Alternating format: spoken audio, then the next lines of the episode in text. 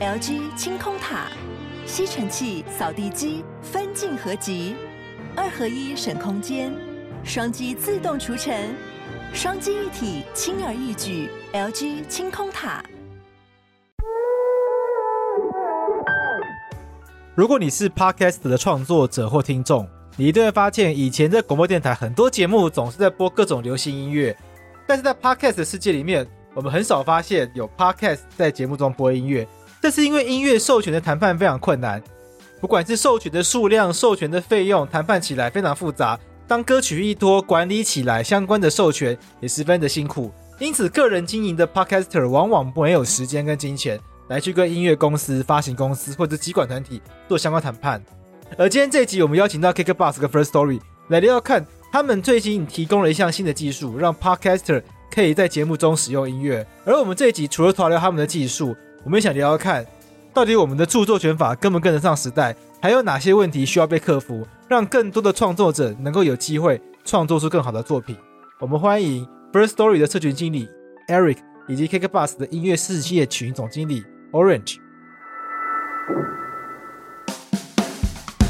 你一方面可以让你的节目可以制作的广度、深度变多，同时也因为你介绍的音乐让更多人听得到，那这些权利也被介绍、被曝光，他得到相对应的收入，也因为更多人听、更多人认识他、更多人收藏他的歌曲，他变得更好、更知名。那他就是把主动把他们绘本的几个呃脚本的授权授权给创作者，你可以完完整的，就是你任意使用这个脚本，我们的主题曲，然后根据这个故事去做延伸的创作，放在你的节目上面，那就还蛮良心，就是创作者取得一个合法版权使用，那出版这一方也是有一个宣传自己 IP 的机会。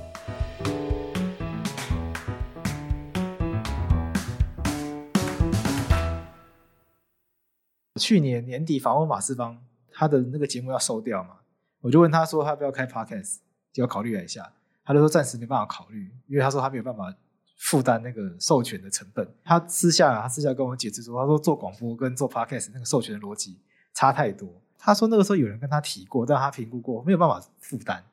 所以只好放弃。但是 KKBOX 现在有一档马斯邦老师的节目，对，所以这个东西是怎么解决的？我很好奇。这种东西其实就是，因为我们有已经有拿到在我们平台上面播放音乐的授权，那它其实就是让老师的节目，他录制一段之后，然后 Q 平台这边播他想要介绍的这段音乐，所以我们平台这边就会系统就会把这段音乐播出来。那这个局限就会说，音乐是只有 KKBOX 拿到授权，所以听众们要听到音乐，他只能在 KKBOX 上面听。那这个概念就有点像是我们以前看。电视节目会主持人介绍音乐，介绍啊团讲完之后，然后就整个镜头会切到另外舞台，然后会有该乐手或乐团表演跟演唱。这种概念就像是这种切换舞台的形式，所以这种切换舞台形式，它就可以呃能够让想要做音乐节目的人去介绍音乐的人，他能够利用这种方式来做节目。那在授权方面，也因为他所带来的这些听众。有听到这些音乐，然后音乐次数被聆听变多了，他可以得到了这个呃分润，就是说他可以得到权利金也会变多。刚刚提到说局限，就是说你在取得素材的授权上面，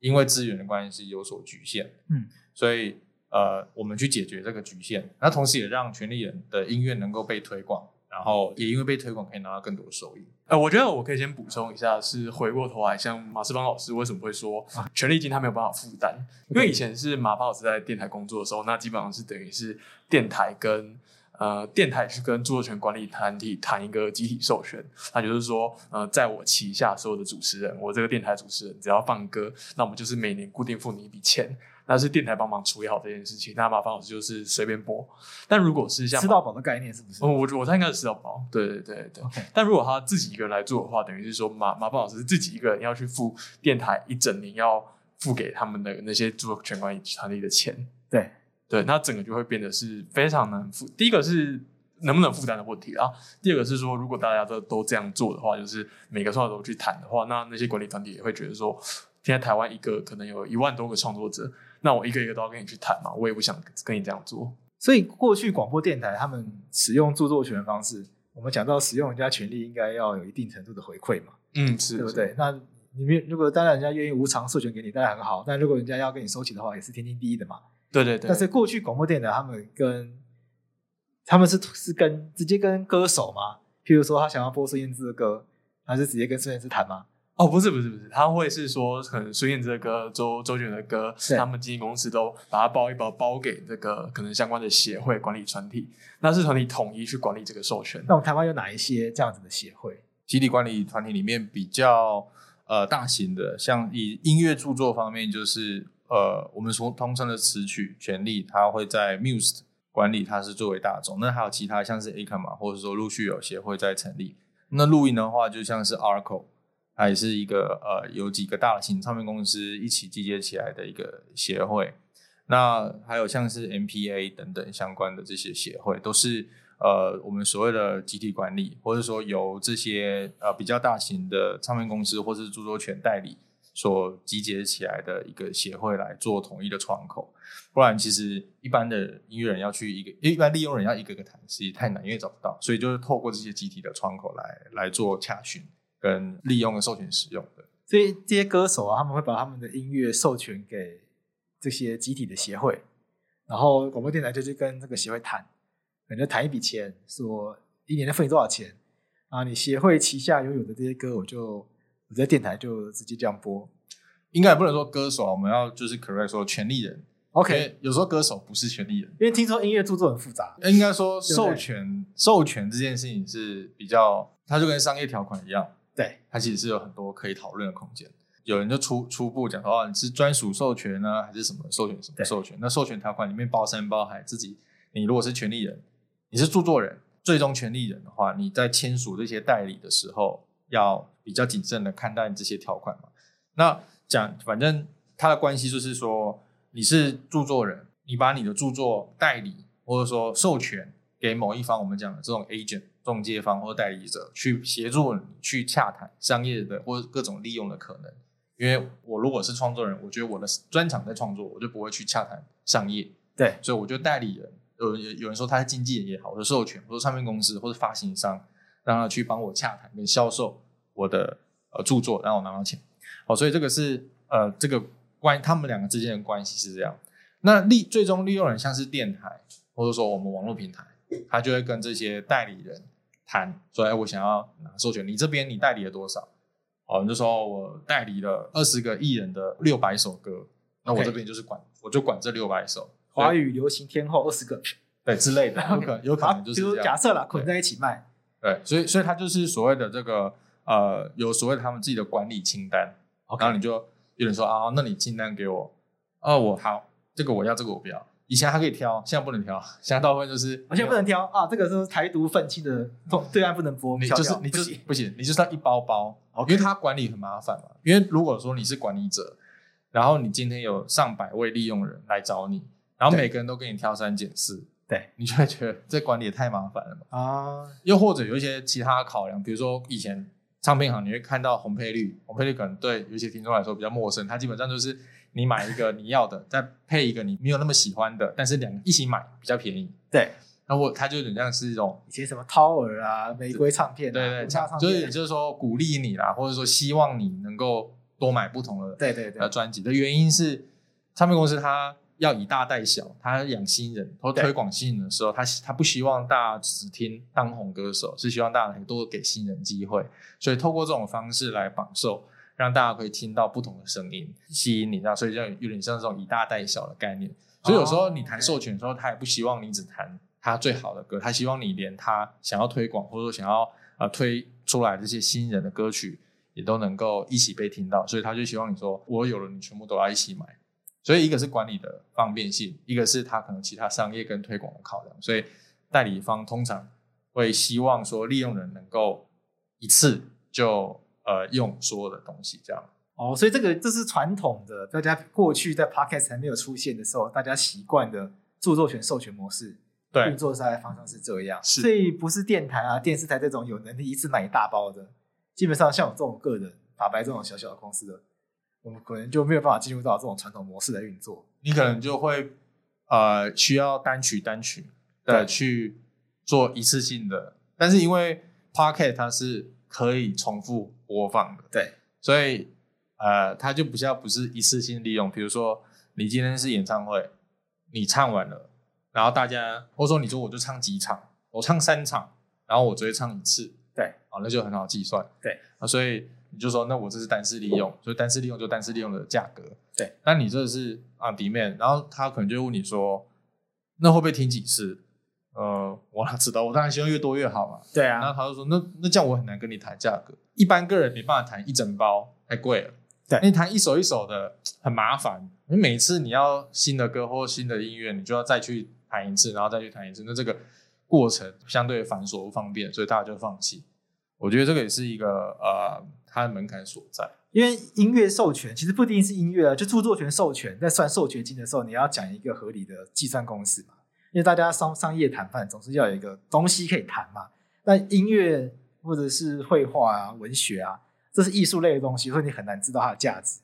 所以有一些计算，有一种谈判方式是说，那我们就来算你的使用量，譬如说你的电影可能就是这档电影，然后预计可能会播几次；电视可能预计哪个时段会播几次。如果是一张照片放在杂志或报纸上面，那你的印刷量是几万份，所以使用量都过去都比较容易被估算嘛。现在 Podcast 变得很难被估算了。应该说，过去的使用量不好被估算。其实，因为你看，像广播或电视，嗯，没有人知道这个时段有多少人在听你的节目。OK，而且，比如说我听你的电台节目好了，对，那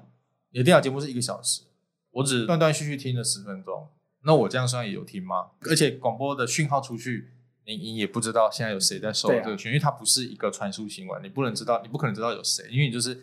广播电台当做是放送头。然后放送出去，有时候谁会收到你不知道，你强制大家收讯号，但他有没有听，这、就是另外一回事。对，所以其实广播跟电视更难知道有多少人在听，所以它的整个的利用的呃次数跟范围又更难被掌握。电台可能可以说，哦，我的这个功率只会 cover 到，比如说台北市，所以我用台北市为一个基础来跟你谈，人口来跟你谈，对，然后再透过一些饲料单位，比如说像 Nielsen。然后他给一些佐证，说那我就是这样。然后我的营收，我的广，我电台每每一年可以收到的这个呃广告的钱有多少？所以我们就用我可以拿到的钱，然后乘上他可能会被利用的范围，再算上一个费率，嗯嗯，然后可能就得到一笔钱。所以它只要比较不是用利用率，因为它没比较难知道说有多少人用啊，是不是这个内容是不是好？呃，很多人听，然后来来用来当比例来分配，它比较是用它有多少钱，然后乘多少费率，然后或是它他们有不同的谈判的方式。那但是呃，广播属于公开播送的行为，其实在集体管理的团体里面都会去规范说，如果你是呃公开播送，呃，它会有一些规则跟费率是订定出来，这个团体所订定出来，送呃经济部底下智慧局做审议，然后找这些。啊、呃，民间的专家，然后大家一起来讨论之后，审议审查，觉得这个费率是合理的，就通过。通过之后，大家就依循这个费率去去付费。嗯，所以这个是整个的目前的机制啊。KKBOX 是怎么谈的？KKBOX 跟广播不一样，是我们是公开传输，啊、因为网络属于传输行为，传输跟播送最不一样的地方就是传输是点对点。所以我会知道谁收到我的讯号，广播就是讯号打出去，但不知道谁会接嘛。对对对，广播今天都没有人开收音机，也说不定啊。有可能是这样。然后网络就是传输，所以我可以知道是谁，然后我可以知道他跟我拿了几次档案，他 request 多少次数。对，所以网络的特性就是说，我知道对象，然后我知道次数，我知道时间，嗯，我可以知道很多的资讯，那我就可以基于这些利用的资讯来做谈判上面的一个基准点，所以。网络上面，如果我们去参考其他海外平台有揭露的资讯，也都是透过的整体的利用率，还有我拿到的钱的费率的一个百分比来跟大家做呃一个拆分。KBox 就是用这种基础去跟所有的权利人，或是说权利代理人去洽谈，这基于公开传输的音乐重制行为。而其实整个的著作权，我们拿到的授权范围包含了公开传输、重制这两个权利，又包含了两个团体，一个是音乐著作，一个是录音著作。这两个差在哪里？呃，音乐著作基本上就是我们所知道的词曲，那录音它就是呃，我们比较知道就是像录音发行，哦、像是唱片公司，像我们知道的这个啊，滚石啊、环球啊、华纳啊、呃、索尼啊等等，哦，他们就是比较多都是握有呃录音著作，那它同时也会有音乐著作，那它差异在哪边哦？其实音乐的权利不好拿的原因，就是在于说，一首歌的创作者有很多位，比如说演唱的人、词曲的人，然后乐手老师，他算不算在这个著作的产生的过程，他也有。说在后面敲锣打鼓的、弹吉他、贝斯这些人，对，理论上啊，如果没有合约的规范，他应该也是有一部分的著作权。合音天使这一些，对。对，那理论上他们都是啊，他们也都在创作，对，他们也都在创作，确实是啊，所以是，那也是人家专业的展现嘛。对，今天我们在场的几个人啊，两三个人都是分属不同的公司，我们的权利的代理都给不同的人。但因为我们三个是朋友，我们三个就觉得，哎，我们一起来做这个很好玩，很棒，做出来还真的很棒，很红。那问题就来了，这是我们三个人，但我们三个又又分属三个不同的代理者。那你既是演唱又是词曲著作，如果你的词曲著作给另外间公司代理，你的录音著作给 A 公司代理，这样二三乘六，我们就可能会有六间公司来去跟这一首歌的利用人要钱。OK，所以它很复杂。然后我的权利又分两种，所以六二十二又分十二种权利要拿。所以对利用人来说，这首歌很棒，但我，最最有最差的状况是我要跟十二个团体，十二个人。对，拿这一首歌的权利，而这只是一首歌。那现在全世界流通的歌曲里面已经超过七八千万首。我说全世界有七八千万首歌在流通，对，不包含下架的歌曲。嗯，对，所以所以其实这个管理是或者说授权其实是很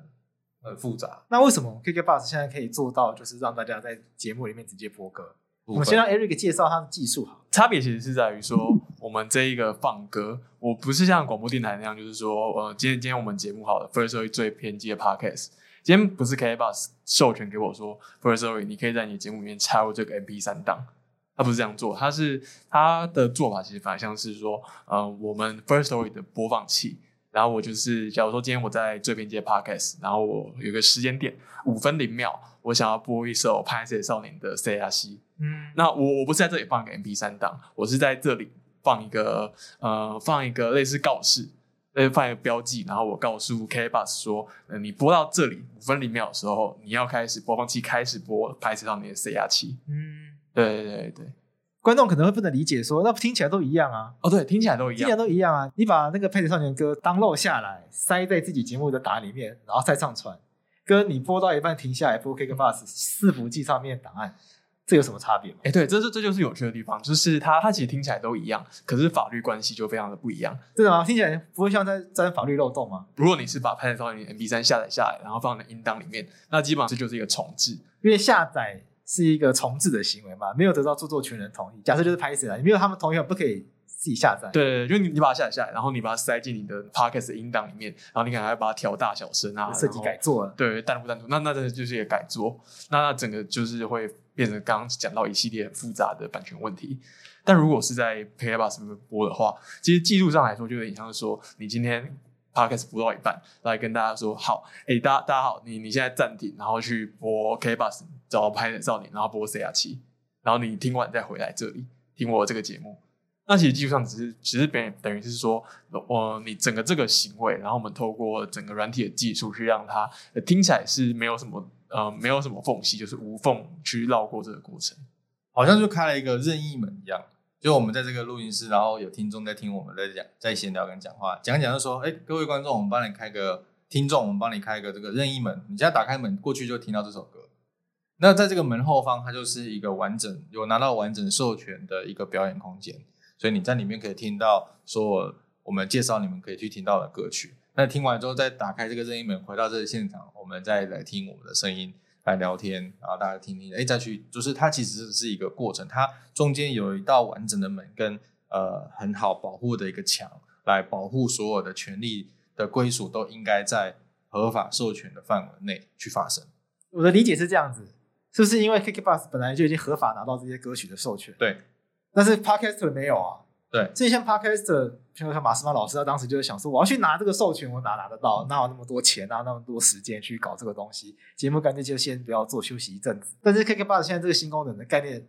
就是你没有拿到授权没有关系，我有，所以你的节目播到一半先暂停，改播我的。对，哦对对，反正听众就是用 KKBOX 的 APP 去听马世芳老师节目嘛。对，所以马老师讲解完之后，不是要播音乐吗？啊，其实马老师节目是被按暂停键。对，然后这时候换 KKBOX 来播 KKBOX 上面的音乐。对，所以这时候播音乐的人，其实听众没有发现的。对，但其实后台那个人变 KKBOX。对对对对。然后音乐播完了后，马老师才又回来继续去讲他的讲他的这些后面这些解说。对，然后后面要播下一首歌的话，再回来 KKBOX。对对对，就会变成说，不是马马芳老师在播这首歌，是马芳老师叫 KKBOX 播这一首歌。那所以变成是说，呃，他其实这个过程一切都是完全合法的，然后去达到你原本可能要呃在合法的情况下要有非常多呃复杂的版权申请，然后花很多钱才能做到的事情。有些 podcast 的创作者他可能会有疑惑说，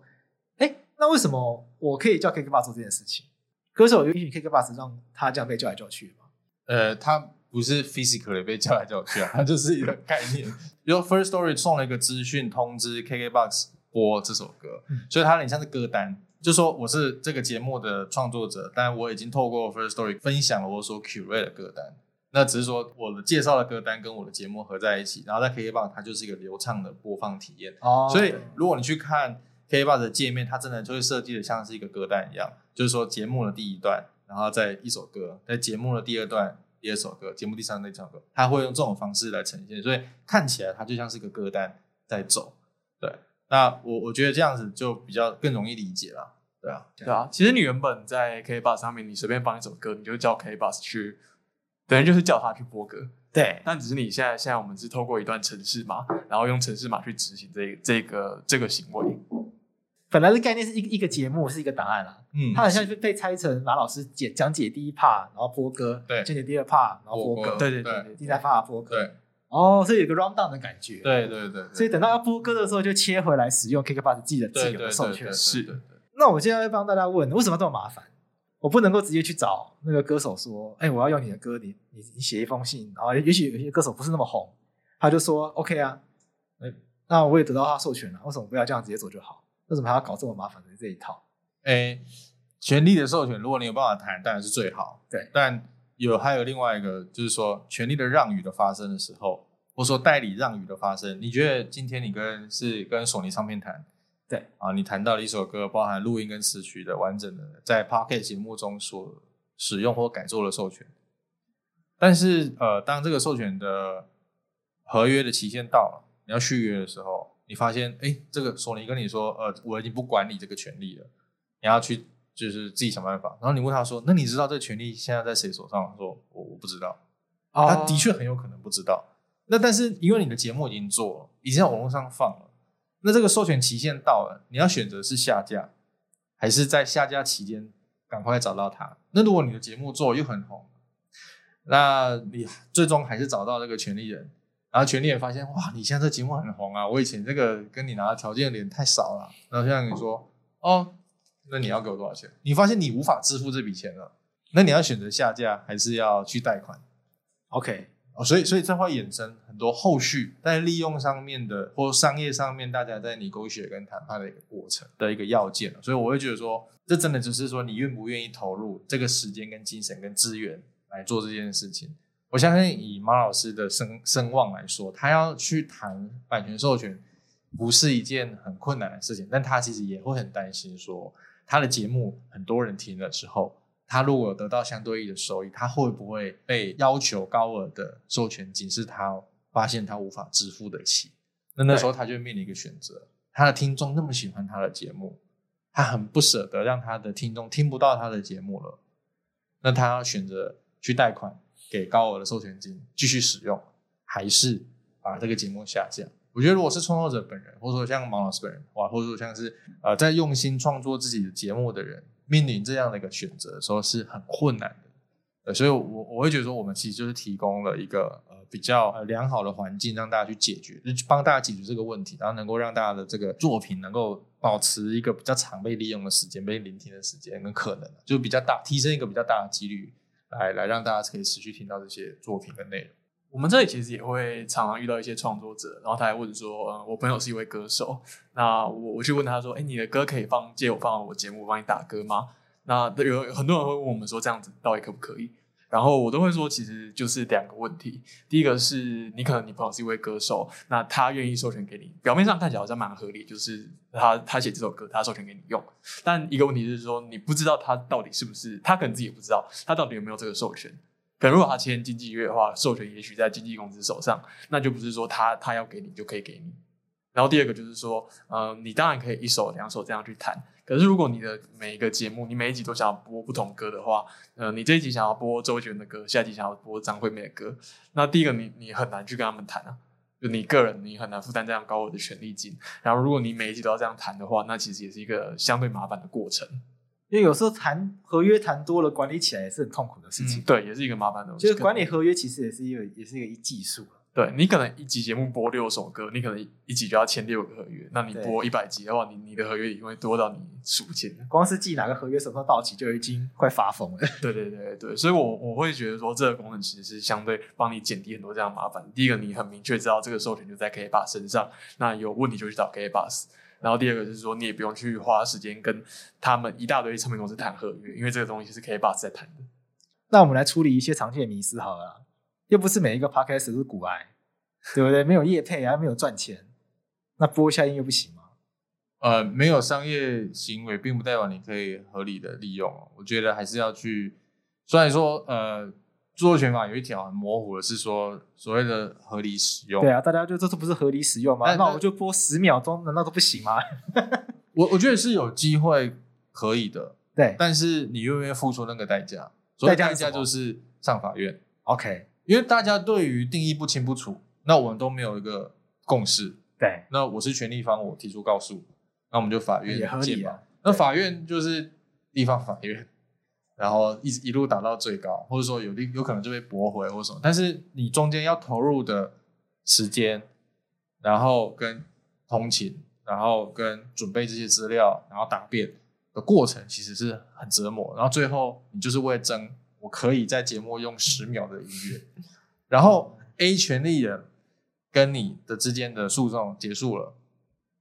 结果但是你用了十首歌啊，有十个人分十个分案，然后分台北地方法院、高雄地方法院、嘉义地方法院、花莲地方法院，分四五个地方法院去告你，你就要这跑五个法院，然后去打十个诉讼案，最后你可能都赢了，对，你都可以用你的十首歌十秒的利用，你都合理范围的使用都过了，对，那但是你在这过程中可能已经花了三年。你的节目就都停在当初的十首歌，对，因为你没办法继续用嘛，因为你在有争议争议的期间了，然后你花了三年去处理这件事情。我觉得如果大家去知道这个机会成本跟代价，你可能就不会想说，我为了我我要去争取我个人合理使用的这个呃权利，我觉得这个合理使用大问题或什么之类，对，的确可以去争执，去透过法官的裁决哦，但是你永远要付出这个代价。我觉得这是这是应该让大家去知道，最正确的呃方式应该是，不管你的利用形式是什么，你都应该要去找权利人去洽谈，然后好好跟人家说明说，呃，你会怎么用他的东西，然后去谈一个呃呃授权或是一个拿到一个同意，这样其实是最具有保障，对双方都有保障的的一个方式了。对。嗯，对。如果是想换换位思考，说你今天是一个权利人，然后有人在未经你的同意之下就把你的东西大肆拿来改，那你会不会觉得不不被尊重？就就就就别说你有没有获得利益上的损害就好了，你有没有获得该有的尊重？最最经典的呃一个举例，就是说我们啊、呃、拿另外一个领域的案例来看的话，就是古阿莫，几分钟看完一部电影，然后他说我没有获利啊。我也不会拿，我也没有业配啊，啊、呃！但是电影方就觉得我权利被侵害啦、啊，对啊、因为可能观观众因为这样就不看我的电影了，那你不侵害我的权益吗？对对啊，那是现在那这种举例就很正常。王婆就是说我啊，我只是介绍，我说不定很多人因为我介绍去看你的电影啊，你哪知道？但是这种争执就最后法院的判决就就说明一切。对对，所以我觉得这个就是一个比较呃容易让大家去进入这个情境去思考，说我在使用一个权利或是一个版权品的时候，到底怎样叫合理？我觉得可以退一步来说，就是呃，当然假设你真的愿意承担这个风险，你愿意承担说你愿意被告看看，然后去声明我这个是合理使用。但可以使用里面有一条，就是说你如果盈利，你有没有盈利会很大程呃，如果你盈利的话，可可能法官就认为说，那你这样子讲没什么道理。那我觉得当然说来说，每个创作者都会说，可以会说每个创作者都不是没有一个人是古癌，但我觉得也可以说，九十趴以上创作者一定都希望自己做节目未来是有盈利的机会，有这个空间。那如果你一开始就是说，呃，我这是合理使用，然后我不盈利。那你真的未来不会想要接广告吗？如果你节目成长起来的话，你会不会还是这样想？那我觉得，如果你一开始就是有想说我未来有可能要盈利的话，那我会觉得可以，这个风险是可以避开的。哦，那我们现在在那个 APP 里面看到有很多的节目，它呈现形式也很特别，譬如说它朗读绘本啊，朗读故事书啊。那像这样子的一个做法，它是不是也会有一些版权上的争议？有啊，这个的确会有版权上的一个争议啊。其实。相关的这个争议已经在发生，就是蛮多的出版社已经呃跟这些在朗读绘本或是童书或是有声书的这些 podcaster 创作者来，已经去提出一个抗议，就是说你不能这样子来使用我的东西，因为它也是会给利益侵害啊。你今天把我东西念完，那原本我的有声书是要付费的，然后结果你帮我念完了，OK，那就不会有人去买我的有声书啊。对啊，所以一样的道理。那你会觉得说，哦，我只是 quote 一段话的话，算不算？我觉得这就是变成又又落到这个合理使用。那我会认为说，呃，其实，在做节目企划的过程里面，就应该先打个招呼，会比较保险。大家双，而且说不定你因为这样去询问了双方有一个合作机会，而你愿意介绍我的东西，你会怎么用我的东西？那不然我给你十本，让你去送或什么之类，然后推广我的东西。那我觉得这个也是你愿意多一步的沟通，可能就会得到更多不同的机会。那所以朗读绘本、有声书、童书，你朗读一整本绝对侵权。你朗读一个章节，我觉得也是侵权的啦。对，就是说你没有得到权利人的授权许可，你就去使用他的著作，是绝对是有侵权的疑虑的。网络的讲，它不是公开播送，它不是个公开行为。目前著作权法并没有一个很完整的一个规范，所以我觉得这个绝对是会落于侵权争议里面。我们这里其实就已经收到很多，就是某某出版社、A 出版社、B 出版社直接寄存证信函过来说：“哎，Firstory，请你把某个节目下架，因为他的某几集可能他列列了好几十集都都在念我们的绘本。”然后他说：“你可能几周内不下架的话，我们就会进一步的行动。”那你们真的就会下架吗？呃，我们其实后来我们也是第一次收到存证信函，也也觉得怕，就是哦。为什么会存证信函寄过来？就是请教了一下我们合作的律师，那律师会建议我们说，我们要有一个明确的版权规范，比如说我们现在的做法是我们不会直接下架，但我们去跟创作者说，哎，我们收到这个存证信函，某个出版社在呃警告你，那我建议你说你先去跟他们联络，啊，我给你他们的窗口，那如果啊，那那你要自己跟他们联络好，那如果几个礼拜之后。然后你们还没有把节目下架的话，那我们可能会考虑一下，说我们帮你下架。那我其实也也很好奇，就是说，当我们平台上面有这类型的节目发生跟争议发生的时候，我们并没有一个专业去判断什么叫做合理使用的范围或者什么。那同时也就很好奇说，那以法律的观点来看的话，这方面的争议，他会建议大家会怎么去去做？比如说像 Firstory 收到存证信函。可能第一次收到，他不太确定什么是存在信函的效用，那那他可能就会先做一些举动。那我觉得说，以一个法律专业的角度来说，当我们是利用人也好，或创作者也好，我们收到了这样的一个通知，或者说，或但是那我们要怎么去做一些主张也好，或者我们要怎么去做一些因应？那我们在做的事情真的侵权吗？这其实很困难啊，因为著作权法它确实有一个避风港条款，因为因为你们是平台嘛，你们并没有参与这些。侵权作品的创作嘛，可是因为他们的这些侵权的作品是存放在你平台上面播送嘛，所以在在法律上面可能就会把你们勾稽成共犯的概念啦，就共同去犯从事犯罪行为这种概念。那你要说说不通，好像有点怪，因为他确实就放在这边播，尤其是我都寄存的信函来告诉你，这是这个东西是侵权的，那你还继续播的话，似乎就好像平台你要你要说他完全不负责，有点怪。所以著作权法它确实是有规定说，如果今天著作权人通知你，然后你立刻就把它下架的话，你是可以不用负责任的。但困难点就在于说，我到底怎么知道他有没有侵权？对，我觉得我们没有这个能力去判断。对，这法律是这样规定，如果你人家通知你就把它下架的话，你就不用负责。所以看最极端的状况，就 YouTube 通一通知就把你下架，YouTube 就最极端的嘛。对，对，对，他甚至是他自己的那个系统，他自己 scan 嘛，说你这里面啊有疑似有版权歌曲，他直接不让你上传，或者是他把你直接变掉。这其实也是我们自己面临一个比较两难的问题，就是今天我们的态度是什么？是呃，但凡有人检举，我们就要下架嘛。但如果我们某一某一天突然发现，哎，有一个人检举，他其实从头到尾根本都没有侵权。你从最严格的角度来看，他就是合法的。那我们这样子把它下掉，好像也不太合理。对呀、啊，对。然后，然后你就被说是垃圾平台，什么都听不到。哎，对对对对，对我觉得就会说啊，那 Firstory 什么都靠拢那个出版社。所以说，我们自己现在的态度比较像是，我们就负一个起码的责任，就是那这个责任就是我告诉你，你有这个危险，但是我我我不会去主动审查说你到底合不合法律。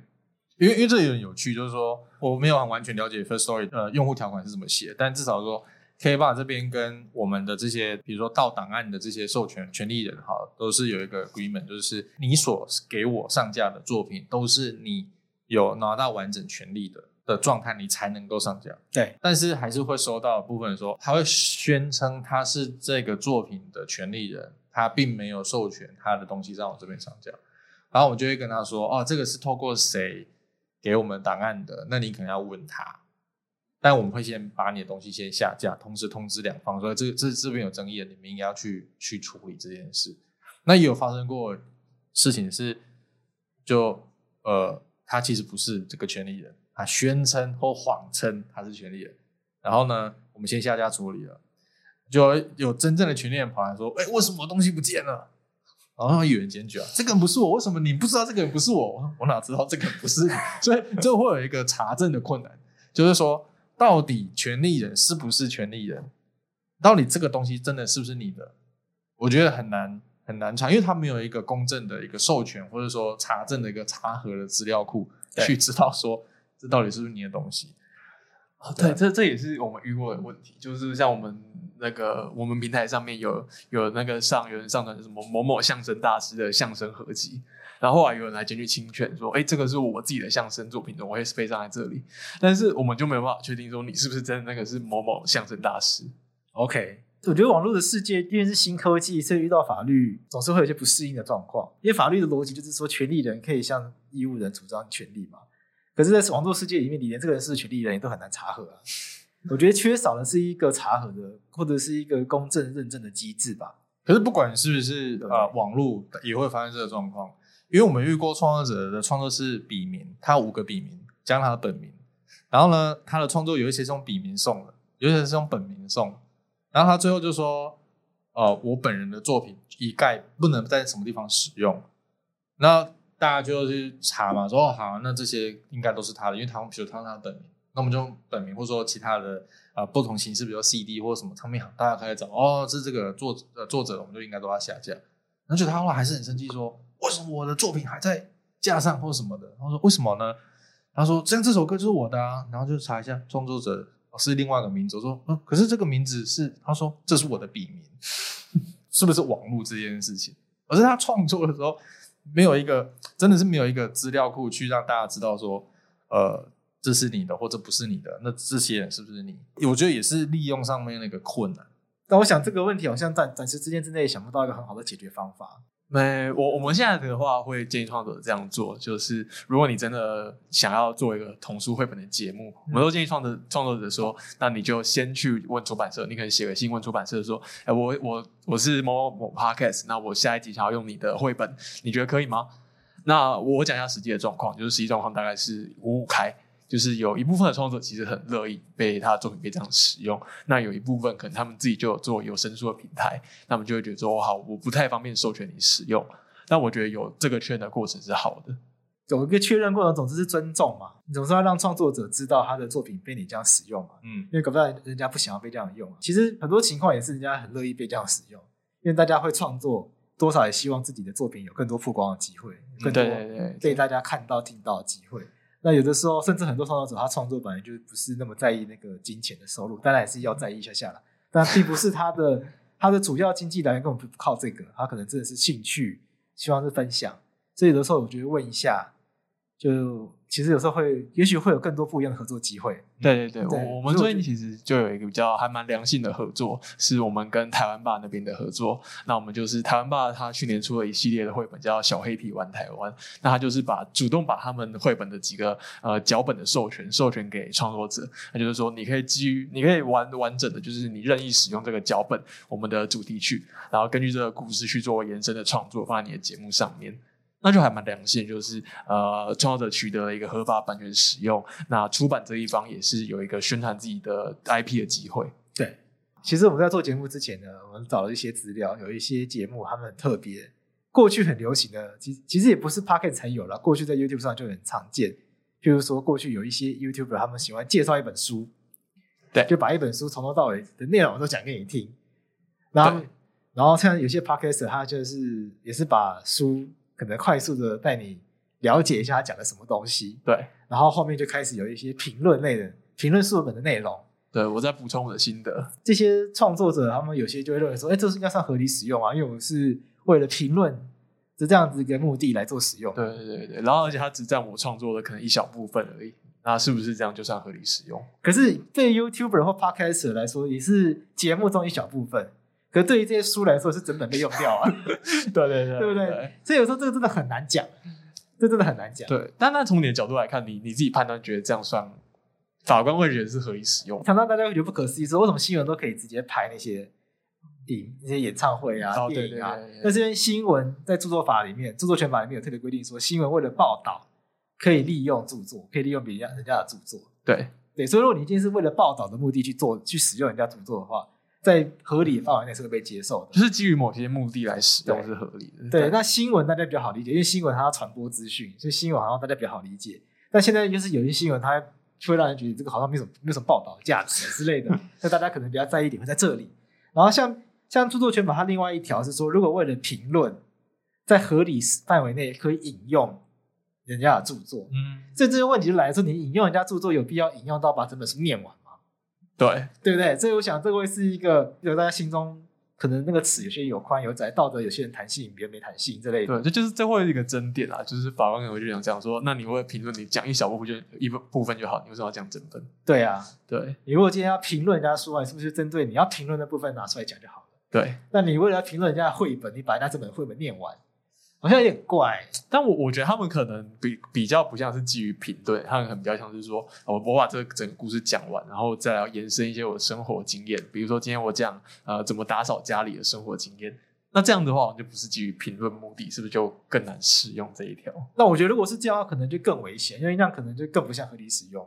因为这样比较像改作吧，你是基于人家的作品去延伸出你的作品，嗯，对对对对对，对，对。好像很像二创的概念，那二创本来就是一个很走在法律边缘，甚至本来就比较接近违法的，他可能更难这样主张了。对呀、啊，我想今天这集就给包括法克电台自己的听众了，然后也包括有一些 Podcast 可能好奇版权问题，尤其是 KKBOX 跟 First Story 这些合作推出的这个新功能嘛，可以在自己节目里面加入音乐。那这个新功能上线之后，大家想说，哎，怎么有办法去突破这个著作权法的障碍？啊，原来今天它是有一套用技术方式去回归到 KKBOX 自己本身授权允许使用的方式嘛。节目播到一半，然后停下来播 KKBOX 本来就取得授权的音乐，然后再回来播节目，然后再继续播 KKBOX 取得授权音乐，然后再加上因为这个授权是 KKBOX 取得的，管理上反正是 KKBOX 会负担这个管理的成本，嗯，那就让创作者来去使用。那大家会好奇说，那我播这些歌，歌手会拿到钱吗？会不会变成会、啊会，啊、会不会变成在剥削歌手？会拿到钱是按照有人听你的节目，然后整个的分润其实还是回归到在 KKBOX 上本来就取得授权的方式。按照这首歌被点听的次数来做拆成，所以呃，就变成是说，你的节目如果很多人听，很多人也因为你的，比如说有十万个人听到你的节目，然后所以这些歌也被播了十万次，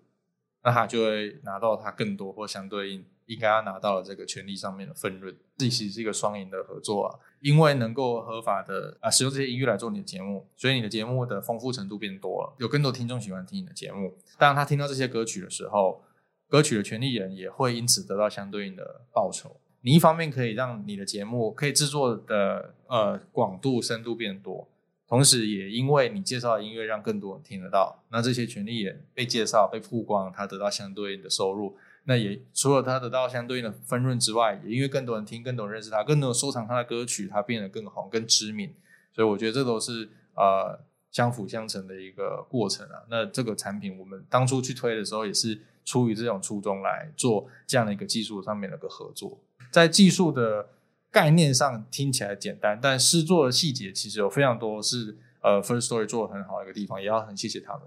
其实是会蛮蛮多小细节要去，蛮多小细节会需要去处理的。一个是像像我们其实常常遇到，就是最近在使用这个功能，第一个是音档格式的问题。哎，我不知道法白有没有遇到过，就是你们可能节目一集录了六十分钟，那你们在 Apple 上面是显示八十分钟，就是显示一个不对的数字。哎，我没有注意过，哎。哦，那那你可以加注意看看，因为其实我们遇到蛮多创作者跟我们反映这个问题。这错第一个就是播放器显示的时间不对，然后再来可能就会发生在说，呃，你音乐潜入，你原本要潜入在五分零秒，但是播放器读起来，你的五分零秒其实跟你以为的五分零秒是不一样的。哦，对对对，所以我们其实是很可怕，对，会很可怕。就是你你原本说，哎，下一秒来听这一首歌，结果这首歌一分钟之后才播出来。所以我是花了一些时间在研究，就是这个到底可能音档格式上面要怎么去避免发生问题。我觉得这些原理既然都很简单了，我们刚刚节目说说，为了要符合这个著作权法的法规嘛，其实技术去配合法规也也是做得到的。我们也希望随着时代发展，就是法规也要能够跟得上技术嘛。是，但现阶段。比较常是技术来配合法规，但其实也是可以做得到的。像著作权的授权，我们一般人很难有这个财力买得到，自己去管理也很痛苦。我们通过这样的技术，让一般小的小型的 podcaster 可以利用 KK Bus 已经取得授权，在节目中播节目。那其实原理很简单，就是先播节目，然后再播歌，再播节目，再播歌。那这个很简单原理，实际要到执行，要到时候写成一个程式，这中间要花很多的时间去 debug。对，我觉得著作权法的这个。二十年二十年来未修这件事情是可以可以有一集来讨论，我觉得这是一个很有趣的现象。为什么台湾的二十二十年前不是连 iPhone 都没有，是大家还在用那个拨接上网吧？所以所以我觉得这也是一个很值得探讨，因为对于著作权其实不限于音乐，或者说像录音、电影、电视、文化类的这些著作创作，甚至连呃在智慧财产权，或者说呃你今天是半导体厂商、能源厂商、高科技技术，或是制造业等等相关。这都是落于著作的范围之内。那那为什么在涵盖这些著作的范围内的这个法律是可以二十年都没有大幅度的去去做修正跟动作？当我们看到其他国家的整个修正都已经很跟得上时代跟技术上演进的时候，台湾还在这个阶段在在在爬行。我觉得这是一个蛮值得探讨的一个问题。然后它其实对于非常多人的生活都是有很大影响。好，我们就到这边，谢谢两位，谢谢，谢谢，谢谢你们，OK，谢谢，谢谢，谢谢。